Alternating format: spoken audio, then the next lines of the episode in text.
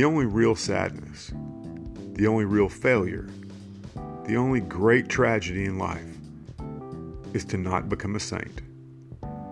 Leon Bloy.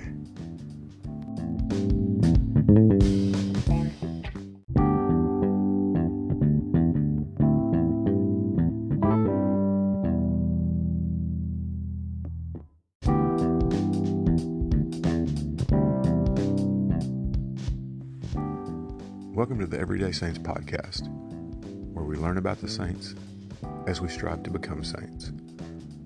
I'm Paul, and today's saint is the Blessed Francis Xavier Seelos. Father Seelos's feast day actually comes on October 5th, but since this podcast didn't start until after that date, I really don't want to wait until next year to talk about him. As I said in the very beginning, we won't always follow the calendar of saints exactly. Much of the information in this podcast was taken from a biography of Francis Xavier Seelos on seelos.org, which is the website dedicated to his canonization effort. Francis Xavier Seelos was born on January 11, 1819, in Füssen, Bavaria, in Germany. He was baptized on the same day in the parish church of St. Mang. And having expressed a desire for the priesthood since childhood, he entered the diocesan seminary in 1842 after completing his studies in philosophy. Not long after this, he met missionaries of the Congregation of the Most Holy Redeemer, also known as the Redemptorists, which had been founded for the evangelization of the most abandoned and he decided to enter the congregation and to minister to the German speaking immigrants in the United States. He was admitted to the congregation on November 22, 1842, and sailed the following year from France, arriving in New York on April 20, 1843. On December 22, 1844, after completing his theological studies, Seelos was ordained a priest in the Redemptorist Church of St. James in Baltimore, Maryland. Following his ordination, he worked for nine years in the parish of St. Philomena in Pittsburgh, Pennsylvania. First as assistant pastor with St. John Neumann, and later as superior himself for the last three years as pastor. During this time, he was also the Redemptorist novice master. With Neumann, he also dedicated himself to preaching missions.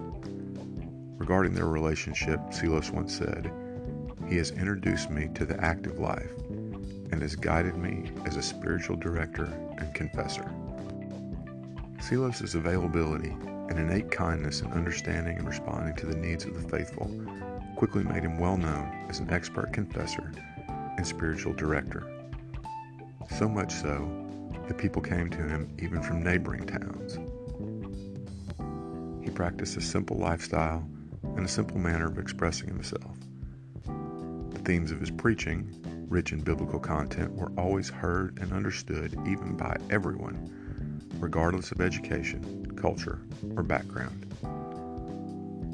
A constant endeavor in this pastoral activity was instructing children in the faith. He not only favored this ministry, he held it as fundamental for the growth of the Christian community in the parish.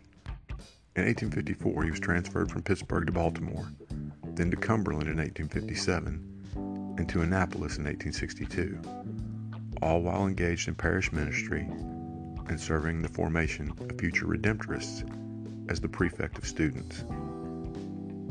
And even in this post, he was true to his character, remaining always the kind and happy pastor, prudently attentive to the needs of his students and conscientious of their doctrinal formation. Above all, he strove to instill in these future Redemptorist missionaries the enthusiasm, the spirit of sacrifice, and apostolic zeal for the spiritual and temporal welfare of the people. In 1860, he was proposed as a candidate for the office of Bishop of Pittsburgh. He did not want the office, and having been excused from it by Pope Pius IX, from 1863 to 1866, he dedicated himself to the life of an itinerant missionary, preaching in English and German in the states of Connecticut, Illinois, Michigan, Missouri, New Jersey, New York, Ohio, Pennsylvania, Rhode Island, and Wisconsin. During this time, he ministered to Civil War soldiers and also met President Abraham Lincoln in an attempt to keep Redemptorist priests from being drafted into military service, hoping that they would only be used as chaplains. After a brief period in Detroit, Michigan, he was assigned in 1866 to the Redemptorist community in New Orleans, Louisiana. Here also, as pastor of the Church of Mary of the Assumption, he was known as a pastor who joyously met with the faithful and singularly concerned himself with the poorest and most abandoned. It's said that lines for his confessions stretched around the block, and that he would hear confessions for hours. Sadly, his ministry in New Orleans was destined to be brief. In September of 1867, exhausted from visiting and caring for victims of a yellow fever plague, he himself contracted the dreaded disease. After several weeks of patiently enduring his illness, he died on October 4th, 1867, at the age of 48. His Holiness St. John Paul II proclaimed Father Seelos blessed in St. Peter's Square on April 9th, 2000. The cause for his canonization continues today. Blessed Francis Xavier Seelos, pray for us. We'll see you next time.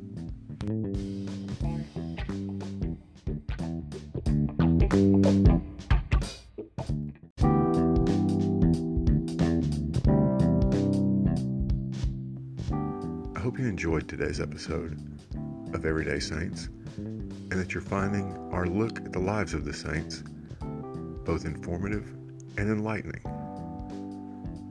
If you'd like to help us continue making podcasts like this, please consider supporting us for as little as 99 cents a month by clicking on the support this podcast link in the show notes. It'll go a long way towards us being able to make this podcast completely ad free. Thanks again.